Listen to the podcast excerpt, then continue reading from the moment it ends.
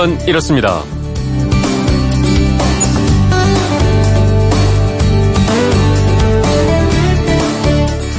안녕하십니까 전종환입니다. 아침에 일어나면 혈압부터 재는 분들 계시죠? 우리나라에서 고혈압을 앓고 있는 환자 수가 무려 600만 명이나 됩니다.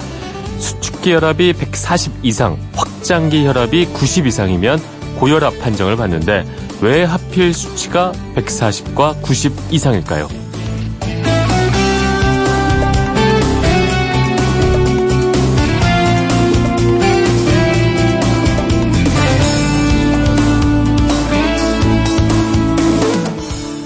고혈압의 기준 수치는 왜 140과 90 이상일까? 그건 이렇습니다. 140과 90, 이 두 수치 중 어느 하나만 높아도 고혈압 진단을 받는데요. 대한 고혈압 학회의 진료 지침에 따르면 지금까지 여러 연구 결과를 종합해 볼 때 이 이상의 혈압을 가지고 있는 사람은 장기적으로 심뇌혈관 질환 발병 위험이 두 배가량 높다고 합니다. 그래서 140에 90이 고혈압의 기준이 됐는데요. 그럼 이 기준은 처음부터 이랬을까? 그건 아닙니다. 1900년대 초에는 기준이 160에 100 이상이었고요. 74년에는 140에 90으로 바뀌었습니다. 자, 이렇게 기준이 낮아지면서 고혈압 환자가 3배나 늘었다고 합니다. 그리고 지난해 미국 고혈압 학회가 기준을 다시 130에 80으로 낮췄고요. 우리 대한고혈압 학회는 내일 고혈압 가이드라인을 발표할 예정이라고 합니다. 아, 공포심을 부추겨서 환자를 늘리려는 것 아니냐, 뭐 이런 눈초리 탓인지 아마도 올해는 기준을 바꾸지 못할 것이다. 이런 전망도 많이 나오고 있습니다. 자, 오늘이 세계 고혈압의 날이어서 혈압 말씀드렸는데요. 뭐 이렇게 너무 깊게 생각할 필요는 없을 것 같죠? 그리고 기준이 어떻든 염분 섭취를 줄이면서 혈압 관리 잘해야겠습니다.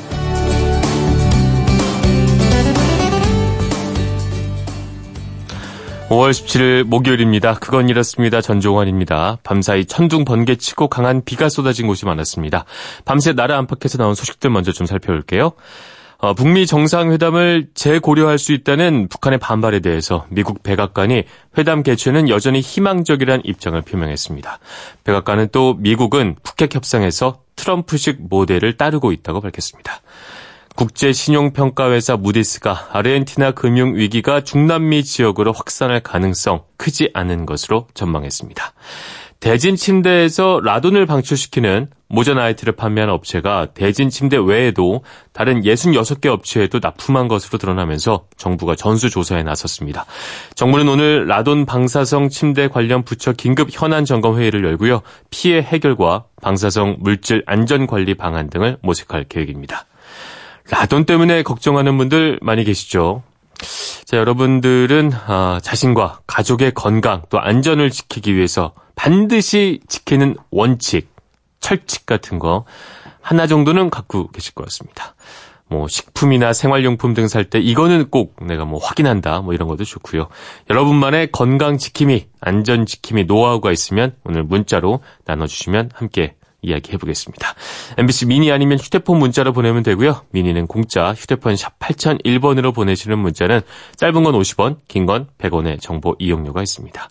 방송에 소개된 분들 가운데 몇 분께는 선물 보내드리겠습니다. 여러분의 많은 참여 기다리겠습니다.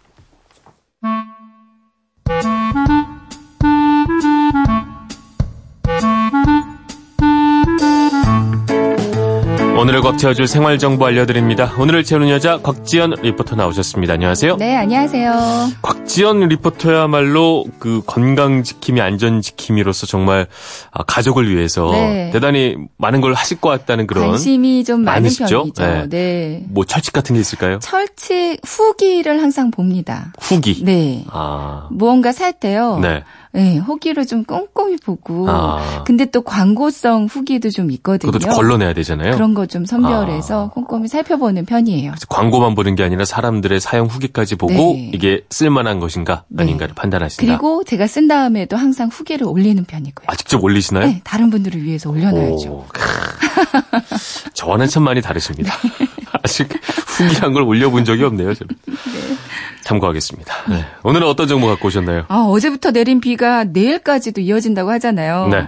꼭 마치 장마철처럼 비가 아, 내렸다 그쳤다 계속 반복하면서 내리고 있는데 집안이 정말 꿉꿉해요. 맞습니다. 어제 실시간 검색어에 제습기가 상위권에 올랐던데 상당히 습했어요. 오늘도 좀 습한 것 같고 말이죠. 뭐 오늘도 서울을 포함한 수도권과 대전, 광주의 습도가 90%까지 올라가고요. 그리고 네. 대구, 부산도 85% 상당히 아, 높던데요. 네. 이제 오늘도 꽤 습한 날씨가 계속 이어질 것 같아서요.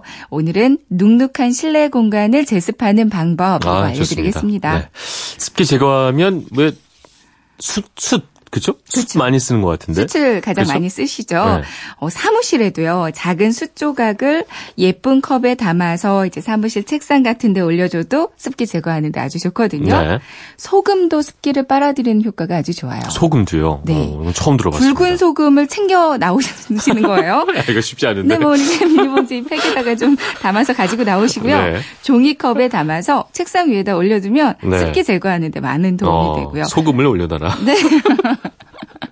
왜요? 아, 뭐 하면 되죠. 네. 아, 꿉꿉하니까요. 네, 맞습니다. 이 소금은 날 맑을 때 햇볕에다가 말렸다가 재사용하면 되고요. 네. 이제 과자 봉지나 긴 봉지 같은 데 들어 있는 방습제, 제습제 있어요. 네. 이제 그거 뜯어 보면 그 안에 알갱이같이 실리카겔이 있거든요. 네.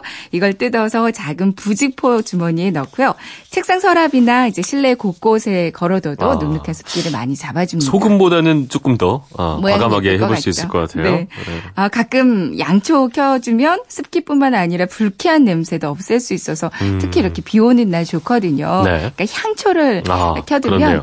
이런 날 뭐 누구누구 씨 참 센스 있네 네. 칭찬을 듣지 않으실까 싶어요. 너 뭐 하는 짓이야? 뭐 이러지? 이럴 수도 있지 않을까? 아, 어쨌든 뭐 네, 활용을 네. 해보도록 하겠습니다.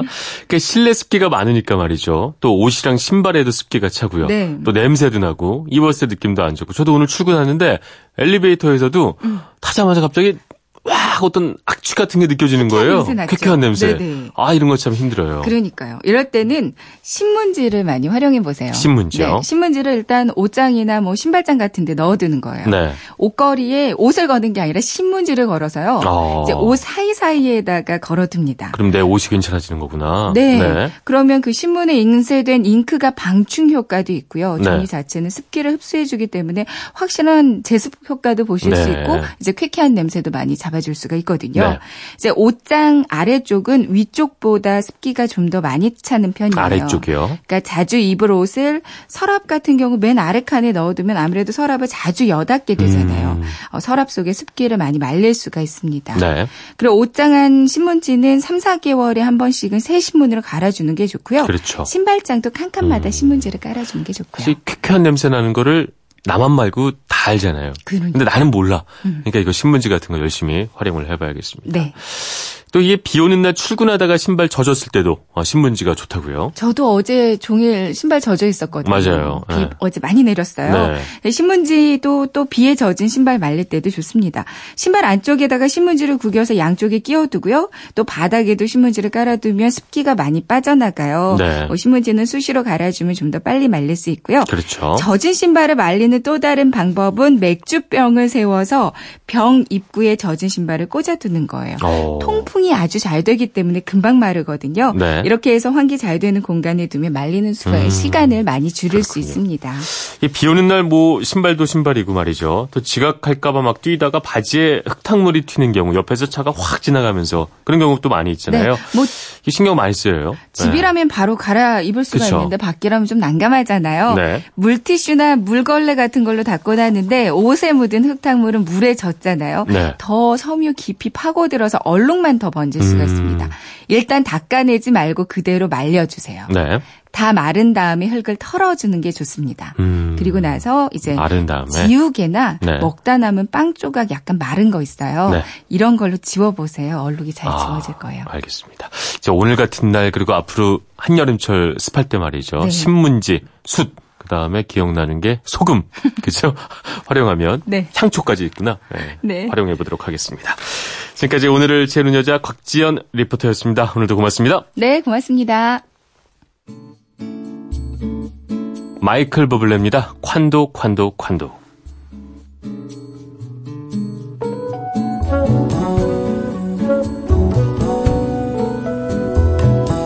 Tell me when will you be mine? Tell me cuando, cuando.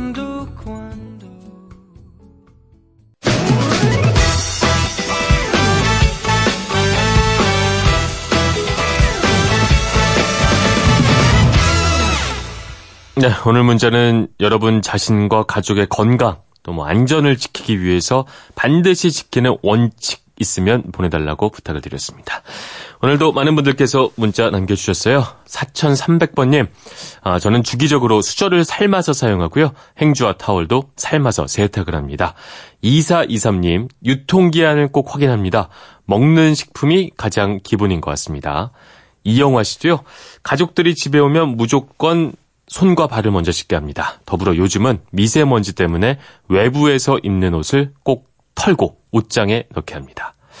우리 곽지연 리포터께서 늘 강조하시는 거죠. 아, 나갔다 들어왔을 때는 반드시 털자. 옷을 털고 손만 깨끗이 씻어도 된다. 이거 늘 말씀을 하셨는데 역시 지키고 계시는군요.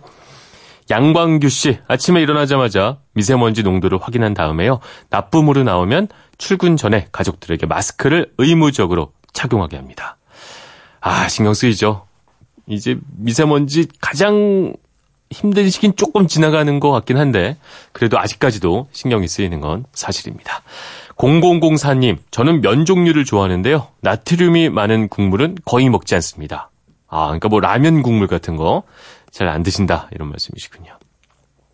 이게 먹는 거 관련돼서도 역시 사람들의 관심이 많습니다. 7163님도 안에 양념 수칙이 있습니다. 절대 소금과 설탕을 사용하지 않는다. 당근, 감자, 고추, 마늘, 양파 등을 이용한 자연 조미료로 맛을 낸다. 맛도 더 개운해요.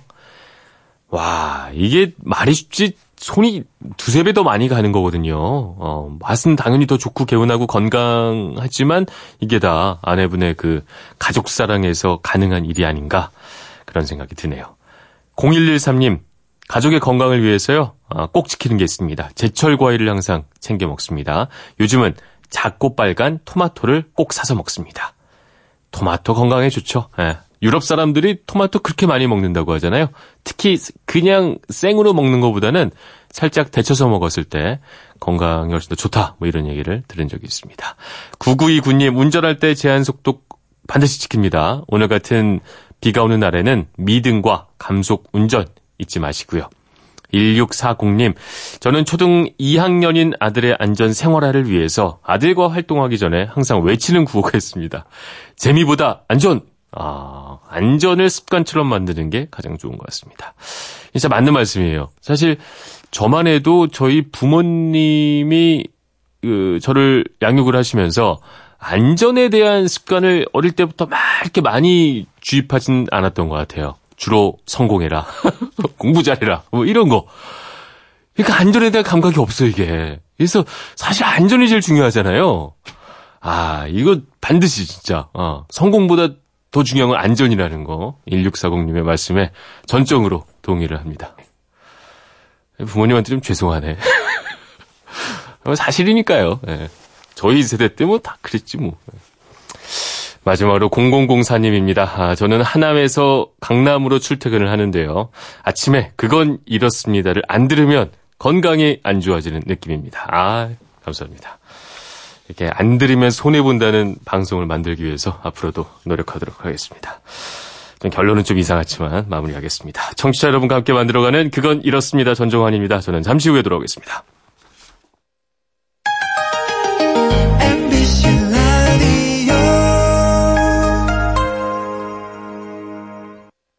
왜라는 말을 다른 나라 사람들은 어떻게 소리낼까요? Why? 세상의 모든 왜라는 궁금증에 대한 대답을 들려드립니다. 궁금증에 대한 가장 친절한 설명서. 그건 이렇습니다.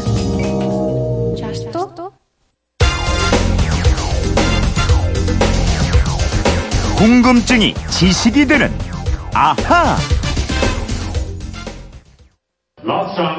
Bid at 94 million dollars.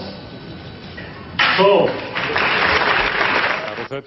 팝아트의 거장 앤디 워홀의 실버 카 크래시 이중 재난이 미국 뉴욕의 소더비 경매에서 우리 돈으로 약 1120억 원에 팔렸습니다. 네, 5년 전 2013년 미국 뉴욕 경매장에서 앤디 워홀의 작품 한 점이 천억 원 넘는 가격에 낙찰됐다는 뉴스를 들으셨습니다.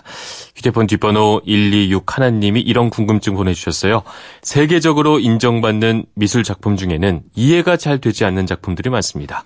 아, 화장실 변기를 뒤집어 놓은 작품이나 스프 깡통을 그려서 찍어낸 그림이 아주 비싼 값에 거래된다고 하는데 어떻게 이런 일이 가능한지 궁금합니다. 궁금증 보내주셨습니다. 자, 오늘은 미술 작품, 아, 화가에 대한 궁금증인데 이것도 이분이 해결해 줄 겁니다. MBC 오승훈 아나운서입니다. 안녕하십니까? 안녕하세요. 네. 자, 어제 금속 피로 얘기를 했는데 또 곧장 갑자기 미술품 얘기하고 말이죠. 모르는 게 뭡니까 도대체? 아, 그죠? 어려워요. 아. 솔직하시군요. 네. 평소에 그 미술 작품 전시회 좀 다니시는 편인가요? 아, 예전에 안 갔는데 네. 결혼 후에는 그래도 한 1년에 한두 번 정도는 가는 것 같아요. 아, 아내와 함께. 네. 어, 뭐 즐거우신가요? 거기 가시면? 어, 많이 즐기지는 못하는 것 아, 같아요. 아, 그래요? 네. 아, 알겠습니다. 그래도 궁금증 해결에는 뭐 별 상관이 없어요. 공부는 열심히 또 하니까요. 네. 공부해봤습니다. 해오셨을 걸로 생각합니다. 아, 근데 이렇게 정상적인 사고로는 잘 이해가 안 되는 작품이 어떻게 네. 그렇게 귀한 대접을 받고 국가에 팔리느냐 늘상 좀 궁금했던 부분이에요. 네. 저도 사실 이게 상식적으로 이해가 잘 안 되긴 합니다. 네. 소변기를 뒤집어 놓은 작품, 이 마르셀 듀샹의 샘이라는 작품인데요. 네. 이 작품이 1917년에 처음 나왔는데 그로부터 82년이 지난 1999년에 뉴욕 소더비 경매에서 얼마에 팔렸느냐 무려 1,700만 달러에 낙찰됐습니다. 네. 우리 돈으로 치면 182억 원 아, 정도입니다. 그러니까 소변기 뒤집어 놓은 걸 작품 임내 하면서 아 네. 이렇게 말하면 안 되죠. 작품 임내라니요. 작품이죠. 작품입니다. 작품입니다. 어쨌든 그게 182억 원에 팔렸다. 네. 이해가 아. 잘안 되기는 해요. 근데. 네. 더군다나 그때 팔린 소변기가 1917년에 제작된 최초의 작품도 아니고요. 네. 1964년에 새로 만든 여덟 번째 여덟 번째 에디션인 작품이었습니다. 네. 그래서 많은 분들이 궁금해하는 게 예. 아니 어떻게 그런 물건이 작품 대접을 받느냐 이런 건데 이거 어떻게 해서 나오게 된 작품인 거죠? 이게 1917년 뉴욕 독립미술가협회가 첫 전시회를 열기로 했는데요. 네. 연회비 얼마만 내면 누구나 작품을 전시할 수 있는 그런 전시회였습니다. 어느 날 리처드 머트라는 이름의 작가가 작품을 전시하겠다면서 작품을 보내옵니다. 네. 근데 보니까 소변기였어요. 음. 주최 측에서는 고민을 하다가 아 이건 작품으로 인정할 수 없다 하면서 한쪽 구석에 치워놨습니다. 주최 측이 참 사람들이 괜찮네요. 이게 뭐야? 뭐 이랬던 거 아니에요? 저희랑 비슷한 거죠. 예. 그러니까 미술계 사람들도 처음에는 이 쓰레기 아니야? 뭐 이랬던 그렇죠? 예, 그런 취급을 어. 받은 셈이죠. 그러자 뒷시장은 협회 앞으로 편지를 보내요. 네. 리처드 머트 씨의 작품 샘은 단순한 하나의 설비로 비도덕적인 것이 아니다. 머트 씨가 샘을 직접 자신의 손으로 만들었는지 여부도 중요하지는 않다. 어. 그는 평범한 생활용품을 선택해서 전시함으로써 새로운 개념을 창조했다. 이렇게요. 썩잘 이해가 되는 건 아니지만 어쨌든 새로운 것을 창조했다 이런 얘기인 거죠. 맞습니다. 여러 미술사가들의 해석에 따르면요. 네. 당시 20세기 초의 예술 작품은 우리는 너희와 달라 하면서 과도하게 아, 엘리트화됐고 네. 그러면서 대중들과 점점 멀어졌습니다. 그런데 뒷샹은 이런 분위기를 따라가지 않고 저항하면서 반기를 들었다 이런 겁니다. 개념을 바꿨다 이거군요. 네. 음. 모든 예술은 뭐 기존의 통념과 질서에 대한 저항에서 시작되고 발전되는데 뒷샹이 그 혁신 이룬 작가라는 것이 미술계의 해석인 겁니다. 그러니까 지금 제 앞에 는 이 마이크를 골라서 딱 제가 전시를 하면서 음. 네? 이건 PD에 대한 저항이다. 뭐 이런 말 그냥 하나 붙이면 에? 예? 이건 뭐 나는 우승일이 싫다는 의미다. 뭐 이런 이런 뭐든. 아... 그럼 그게 작품이 될 수 있다. 뭐, 뭐, 이런 얘기인 거잖아요? 그게, 이게 전조한 아나운서가 하면 네. 약간 미친 짓이 될 수도 있을 것 같아요. 이 사람이 왜 사람 무시하는 거예요, 지금? 아니, 왜냐면, 네? 미술계에서 유명한 인사가 돼야죠, 일단. 유명해야 된다? 네. 아. 뒷샹은 이 일로 유명세를 얻었고요. 그 이후에 자전거, 와인꽂이 같은 별로 중요하지 않은 생활용품에 의미를 부여하는 작품 활동을 했습니다. 네. 그래서 이른바 레디메이드 미술의 창시자로 대접받게 됐고요. 음.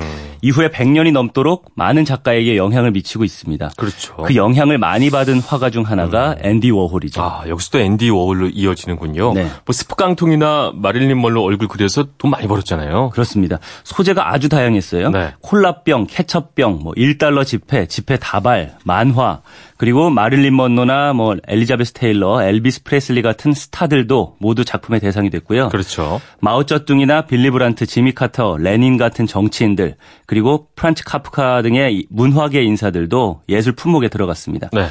앤디 워홀은 대중예술, 영어로 popular art를 줄인 팝아트계의 최고 스타라고 할 수 있습니다. 그렇죠. 상업적으로 보자면 뒤샹보다 훨씬 더 성공을 했죠. 그렇죠. 워홀의 지론은 이겁니다. 가장 매혹적인 예술은 사업에서 성공하는 것이다. 아... 돈을 버는 것은 예술이고 일을 하는 것도 예술이다. 네. 성공적인 사업은 최고의 예술이다. 이렇게 얘기했어요. 네. 그래서 무엇보다도 자신을 마케팅하고 세상에 알리는 일에도 천부적인 어. 재능을 보였습니다. 근데 어떤 식으로 자기를 이렇게 알리는 능력을 보여준 거죠? 네. 앤디 워홀은 어렸을 때 어머니한테 이런 말을 자주 들었다고 해요. 네. 너 자신을 드러내려고 하지 말고 사람들이 네 존재를 자연히 알게 만들어라 음. 이런 말을요. 네. 초창기에 제대로 인정받지 못하던 워홀은 어머니의 이 말을 떠올렸고요. 이후에 모호함을 전략적으로 활용하기 시작합니다. 모호함을 전략적으로 활용하면 뭘 어떻게 하는 거죠? 음, 예를 들면 네. 스프캔을 그린 작품을 내놓고 작품의 의도가 뭐냐 이런 질문을 받으면 이렇게 답을 하는 거예요. 아 제가 스프를 좋아하거든요. 어머니가 자주 끓여주셨어요. 정말 이런 답을 해드리고 싶습니다. 어쩌라고. 그러니까 아니 뭐 아니 뭐 좋아하라고. 근데 그죠. 콜라병을 또 그려놓고 그저 콜라병이 좋아서 그렸어요. 부자나 가난한 사람이나 콜라를 싫어하는 사람은 없잖아요. 뭐 이런 식으로요. 아... 작품의 의도를 물어보면 언제나 모호한 대답을 한 겁니다. 그러니까 이렇게 모호하게 하면 다른 사람들이 야 저게 뭘까? 음. 뭔가 있을 것 같아. 네. 유명한 사람인데 말이야. 그렇죠. 이렇게 좀 해석도 하고 의미를 부여하게 되는 그런 거군요. 맞습니다. 바로 그런 거예요. 이 작품에 대단한 메시지가 숨어 있다.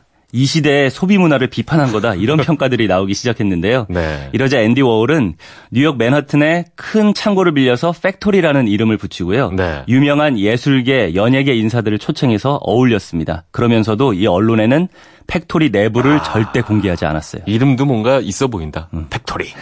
그렇죠. 보여주진 않을 거야 이런 네, 식으로. 호기심이 막 생기지 그렇죠. 않습니까? 그러니까 확실히 이게 궁금증과 호기심을 증폭시키는 전략을 사용했다 이거군요. 네. 음. 이게 모호함을 전략적으로 활용한 거라고 말씀드렸잖아요. 그렇죠. 이게 이럴수록 대중은 앤디 워홀에 더 빠져들었고 그의 음. 작품을 찾았습니다. 네. 게다가 앤디 워홀은 작품도 자기 손으로 다 만들지 않고 Factory 직원들의 손을 빌렸어요. 네. 이러면서 대량 생산을 할 수 있었는데요. 음.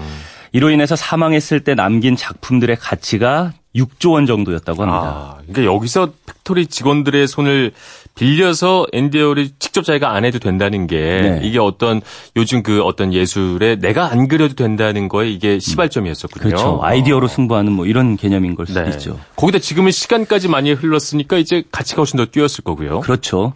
이렇게 예술가들은 작품 생산 능력도 능력이지만 어떻게 보면 자신을 피하라는 능력, 네. 마케팅하는 능력이 아주 출중했습니다. 그러네요. 이 살바도르 달리라는 화가 아시죠? 이름은 들어봤어요. 네. 네. 이게 흘러내리는 시계 그린 그 화가거든요. 네. 초현실주의 화가인데 달리는 미치광이처럼 행동을 많이 했습니다. 네. 자신한테 호감을 보인 여인을 두들겨 패기도 했고요. 아이고. 잠수복을 입고 강연을 하다가 숨이 막혀서 죽을 뻔한 적도 있었다고 합니다. 어. 실제로 정말 그랬던 거예요? 아니면 약간 뭐 정신이 뭐 좀안 음. 좋아진 건가요? 아니요. 일부러 그렇게 한 거예요. 달리의 목적은요. 예술의 목숨 건 미치광이처럼 보여서 세상에 주목을 받는 것이었습니다. 아. 이 달리 스스로도 이런 말을 했습니다.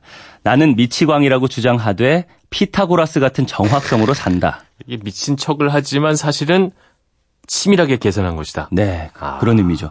예술가들, 화가들은 현실과 담을 쌓고 사는 것 같지만 전혀 그렇지 않다는 뜻입니다. 네. 자, 그러면 오늘의 앗 이런 것까지는요. 오늘 5월 17일은 르네상스 시기의 화가 보티첼리가 사망한 날인데요. 네. 오늘의 이런 것까지는 이 보티첼리의 대표작 비너스의 탄생이 주인공입니다. 이게 그 비너스가 대형 큰 조개 위에서 막 이렇게 딱 나오는 그런 그림이죠? 맞습니다. 비너스가 이 수줍은 듯하게 서 있는 이 그림의 배경이요. 네. 지중해에 있는 키프로스 섬 서쪽 해변인데요. 네.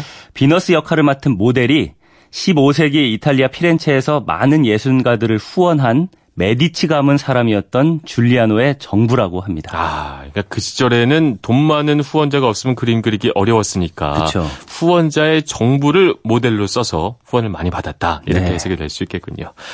알겠습니다. 126 하나님 덕분에 아, 화가들의 얽힌 재미난 이야기 많이 알아보게 됐습니다. 준비한 선물 보내드리겠고요. 아, 평소 궁금한 게 있는 분들은 어떻게 하면 될까요? 네, 그건 이렇습니다. 인터넷 게시판이나 MBC 미니 아니면 휴대전화 문자 샵 8001로 보내주시면 됩니다. 문자 보내실 때는 미니는 공짜지만 휴대전화는 빨, 짧은 건 50원, 긴 건 100원의 이용료가 있습니다. 괜찮으시죠? 네. 네. 궁금증이 지식이 되는 아하 오승훈 아나운서였습니다. 고맙습니다. 고맙습니다.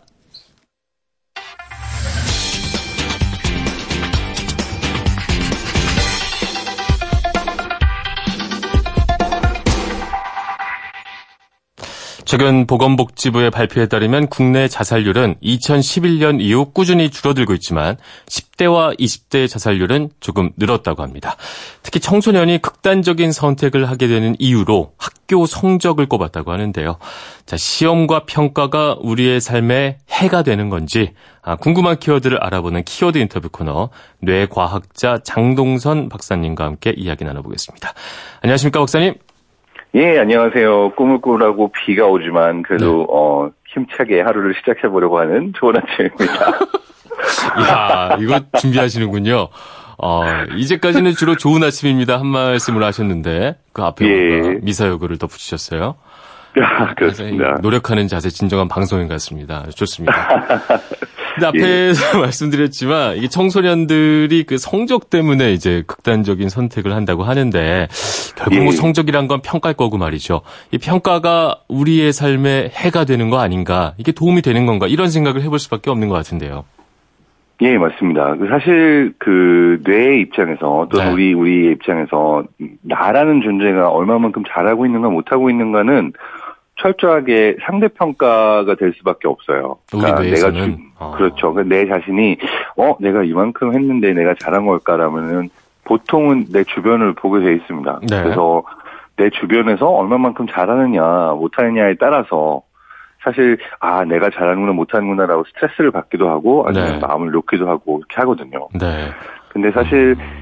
그 이 부분에서 오늘 주신 질문에 대해서는 네. 약간 제 개인적인 의견도 들어간 부분들이 있기는 합니다만 아, 왜냐하면 평가 네. 방법에 대해서는 사실 과학자들도 이것이 절대적으로 사람에게 평가된다라는 그 하나의 답이 있는 건 아니에요. 네. 이 부분에 대해서는 아직도 논란이 많이 이루어지고 있는데 네. 저 개인적으로는 사실 줄 세워서 점수로 이렇게 평가하는 거 있잖아요. 누구는 1등, 누구는 네. 10등. 이건 정말 나쁜 방법이라고 생각을 합니다. 왜냐하면 음. 그 기준점을 어디에 놓느냐에 따라 다르거든요. 네. 그러니까 정말 정말 잘하는 사람인데도 어, 주변에 다 잘하는 사람만 있을 수도 있는 거고. 그렇죠. 어, 별로 잘 못하는데도 주변에 그, 그냥 더 게으르고 더 못하는 사람들이 있으면 잘하는 걸 좀 느껴질 수도 있는 거고. 맞습니다. 근데 이런 부분에 있어서 한 사람의 삶을, 한 사람이 가질 수 있는 기회를, 네. 어, 어떤 점수로 놓아서 등수를 세워서 그 굳이 그것 때문에 이 사람에게 엄청난 스트레스를 주면서 평가한다는 것이 학교뿐만이 아니라 사실 많은 곳에서 네. 이렇게 하는 것이 과연 옳은 일인가 그리고 음. 정말 생산적이고 도움이 되는 일인가 이러한 그 의문을 가지고 있어요. 그래서 이 부분에 대해서 네. 비슷한 연구를 그 하고 비슷한 이야기를 하고 있는 학자들이 있습니다. 아. 그러니까 그 미래 학자들 중에도 있고요, 창의성을 네. 연구하는 사람 중에도 있는데. 네. 어, 어떠한 분야에 따라서 네. 그 이러한 등수 매기가 조, 그러니까 더 좋은 결과들을 갖고 오기도 하고 아니기도 하고라는 그런 얘기를 해요. 그러니까 네. 대표적인 예를 들고 누군가가 정말 창의적으로 문제 해결을 하고 어떤 새로운 발명을 해야 되고 이런 상황인데 등수를 매겨서 비교를 하잖아요. 네. 그럼 더 아이디어가 안 나오고요. 그렇죠. 정말 압박감. 정말 사람들의 사람들의 음. 그 생산성이 내려갑니다. 네. 근데 반면에 같이 예를 들어서 뭐 행진을 한다든지 아니면 네. 공장에서 조립을 한다든지 굉장히 단순한 작업들을 해야 되는데 네. 경쟁을 시켜요. 너는 네. 뭐한 시간 동안 몇 개를 조립했니 그렇죠. 이런 식으로. 근데 이러한 상황에서 조, 그 경쟁을 시키고 등수를 매기면은 생산성이 올라가거든요. 아 그렇군요. 그래서 어떻게 보면은 지금 이렇게 등수를 매기고 평가하는 방법 자체가 네. 지금의 그 창의성과 혁신을 요구하는 그리고 4차 산업혁명이라고 얘기하고 네. 사람들 한 명한 한 명의 어떠한 능력들이 더 중시되는 우리 사회에 필요한 평가 방식이 아니고 네. 정말 예전에 공장에서 한 사람 한 사람이 진짜 똑같은 한 사람의 개인이 서로 다른 걸 인정하지 않는 그런 사회에서 나온 평가 방식이라고도 볼 수 있습니다. 네. 그러니까 시대와 네. 잘 맞지 않는 방법이다. 이게 한참 창의성이 필요한 시대와 잘 맞지 않는 방법이다. 이런 말씀이시겠군요. 예, 그렇기도 하고요. 네. 또 극단적으로 줄을 세우고, 어, 평가, 서로 비교하면서 이렇게 막, 너는 1등, 2등 이렇게 평가하는 것 자체가 또 그 사람의, 그러니까 심리 발달이나 특히 청소년들에게도 그게 좋은 방법은 아니라는 거죠. 그렇죠. 저도 예전 기억이 왜 예. 학년이 하나 그 올라가게 되면 예. 제가 그 그때 반 한 명씩 선생님이 이제 한 명씩 호명을 해요. 누구 누구 누구 네. 이렇게. 근데 그 당시 네. 전체 학생들이 있는 사이에서 1등부터 순서대로 발표를 하는 거예요. 맞아요. 그러니까 그에 대한 상처가 뭐 저 같은 경우에 좀 상당히 후순위 쪽에 나왔었는데 그 제공 제 점수를 공개하는 거 아니에요, 그죠? 어. 맞아요, 맞아요. 그렇죠. 근데 이것과 반대되는 의견들도 있죠. 그럼에도 불구하고 아 이게 평가 뭐 이게 좀 필요하다 이렇게 줄 세우는 것들의 어떤 긍정적인 작용이 있다 이런 의견들도 있지 않나요? 그러니까 이런 것은 어떻게 보면은 네. 평가하는 입장에서 그러니까 네. 뭐 어떤 기업의 입장에서 학교의 입장에서 내가 어떻게 하면 좋은 인재를 뽑을 수 있는가라는 고민을 갖고 있잖아요. 그렇죠. 그러한 부분에 있어서 어떻게 보면 나는 그 좋은 사람을 뽑으려고 한다. 라는 그 점에 있어서 사실 고안을 한 게 이렇게 등수를 매기고 아. 평가를 하는 거기는 해요. 더, 더 뛰어난 그, 인재를 가려내기 위해서겠죠, 아마도. 예, 근데 이 부분에 있어서도 약간의 오류가 있는 게 네. 내가 뭐 어떠한 기준을 가지고 평가를 하느냐인데 사실은 모든 과목에서 다 정말 뭐 그 잘 외워서 답들을 네. 잘 내는 인재를 원하는 것인지 아니면은 다른 거 다 못해도 한 가지 분야에서 정말 뛰어나고 새로운 아이디어를 가진 사람을 원할 것인지. 근데 사실 지금 보면은 우리가 원하는 뛰어난 인재상이라는 게 국가에서도 그렇고 기업에서도 그렇고 학교에서도 그렇고 후자거든요. 네. 진짜 다 잘하는 사람이 필요한 것이 아니라 다른 건 기본 정도만 하더라도 자기가 가진 어떠한 비전이나 또는 정말 뛰어난 발명을 할 수 있는 능력, 사실 피아노 하나만 잘 쳐도 정말 대단한 거고 수학 하나만 잘해도 되는 거고 이런 사람들이 세상을 바꾸는 건데 네. 지금과 같은 평가, 이 등수 매기기 이 상태에선 사실은 그 기업이나 학교에서 그런 인재를 원해서 만든 방식인데 그런 사람을 뽑기에 오히려 더 어려운 방식이기도 하다라는 네. 얘기들이 있는 거죠. 근데 물론 이 부분에 있어서 어떻게 됐건 경쟁을 시키고 이런 식으로 뭐 1등을 뽑으면 그 실패할 가능성도 적고 이렇게 사람을 뽑아야 된다라고 주장하는 네. 학자들도 있기는 하죠. 그러니까 이런 제도도 있는 거고요. 예, 네, 알겠습니다. 어, 아까 뭐 특히 초반에 시작할 때 우리가 청소년 뇌에 대해서 얘기를 했는데 사실 뭐 네. 이런 스트레스가 저희가 걱정하는 것들은 그 청소년이잖아요. 청소년의 네. 뇌에서는 이런 스트레스가 좀 더 많이 이렇게 작용을 하는 건지요? 훨씬 큽니다. 왜냐하면 청소년기라는 것은 정말 뇌 안에 그야말로 모든 기존의 가치와 생각과 배웠던 것들이 무너져 내리면서 네. 뇌 안에 수많은 커넥션들이 다시 정립이 되는 시기예요. 진짜 음. 모든 것이 바뀌고 있는 그런 혼란스러운 폭풍우가 몰아치고 있는 그 시기가 이제 청소년기라고 할 수 있는데 이 시기에 가장 중요한 질문은 그거예요. 나는 누구인가? 네. 나는 무엇을 할 것인가? 어떤 건 자아를 더 확립하고 있는 시기인데 이 시기에 더더욱 주변을 보면서 자신을 비교하게 되고 네. 어 나는 괜찮은가라는 이런 질문을 더 심하게 하게 되거든요. 근데 네. 그 이러한 시기에 이렇게 평가를 하면서 정말 막 공개적으로 망신을 좀 주도 등수를 보여준다는 거는 사실 정서 발달에 그리고 그 앞으로도 어떠한 자아 발달에 아주 좋지 않다고 할 수 있습니다. 이런 부분이 더 심해진 게 하나가 있는데 그 이유는 우리가 인스타그램이나 페이스북이나 이런 소셜 미디어를 통해서 네. 다른 사람은 얼마만큼 잘 살고 있나 이런 것들을 많이 보잖아요. 많이 근데 사실 네. 사실은 뻥이 많아요. 다들 어 나 맛있는 거 먹고 있어. 나는 정말 잘 나가고 있어. 이런 것만 보여주지. 나는 진짜 잘 안 되는데 이런 거 안 보여주잖아요. 네, 그러다 보니 알겠습니다. 서로가 서로에 대해서 보는 이미지가 인플레이션이 돼서 오히려 스스로가 더 죽고 싶은 마음이 들 정도로 자신을 비교해서 막 힘들어하게 되는 그런 청소년기에 더 안 좋은 영향들도 있다는 얘기가 있어요. 알겠습니다. 뭐 절대평가와 상대평가 뭐가 더 맞다 딱 이렇게 답을 내릴 수는 없겠지만 적어도 우리가 이제 청소년들을 섬세하게 다뤄야 된다는 관점에서 좀 더 많이 고민을 해봐야 될 부분인 것 같습니다. 지금까지 뇌과학자 장동선 박사님과 이야기 나눠봤습니다. 오늘 말씀 감사합니다. 예, 감사합니다. 네. 기상청 연결해서 날씨 알아보겠습니다. 이온 리포터 전해주시죠. 네, 레이더 영상을 보니까요. 강한 비구름대가 서해상에서부터 들어오고 있어서요. 벌써 인천 연평도는 장대비가 쏟아지고 있습니다. 앞으로 2시간 이내에 서울, 경기도, 강원 영서에 천둥 번개를 동반한 시간당 20mm 가량의 강한 비가 쏟아질 것으로 예상되니까요. 출근하시는 분들 조심하셔야겠습니다. 현재는 경기 북부와 강원 영서 북부에 호우특보가 발효 중이니까 주의하시고요. 그 밖에 서울, 경기도, 충남, 경남 남해안 곳곳은 약하게 오고 있습니다. 내일까지 수도권을 중심으로 많은 곳은 서울은 100mm 이상, 그 밖의 지역은 20에서 60, 경상도, 제주도는 5에서 40mm가량 예상됩니다. 따뜻하고 수변한 남서풍이 불고 있어서 어제보다 조금 더 덥겠습니다. 날씨였습니다. 우리는 각자의 분야에서 자기의 역할에 충실한 연극 배우일지도 모르겠다. 작은 배역은 있을지라도 중요하지 않은 배역은 절대 없다. 세상의 모든 좋은 말들, 아, 드라마 캐리어를 끄는 여자의 대사를 가져와 봤습니다. 그렇죠. 이게 남의 시선과 평가를 아예 피하고 담을 쌓고 살 수는 없을 겁니다. 다만 아, 무엇을 더 중요하게 생각하고 살지는 바로 다른 사람이 아닌 내가 결정할 수 있겠죠. 중요하고 소중하지 않은 사람은 없으니까요.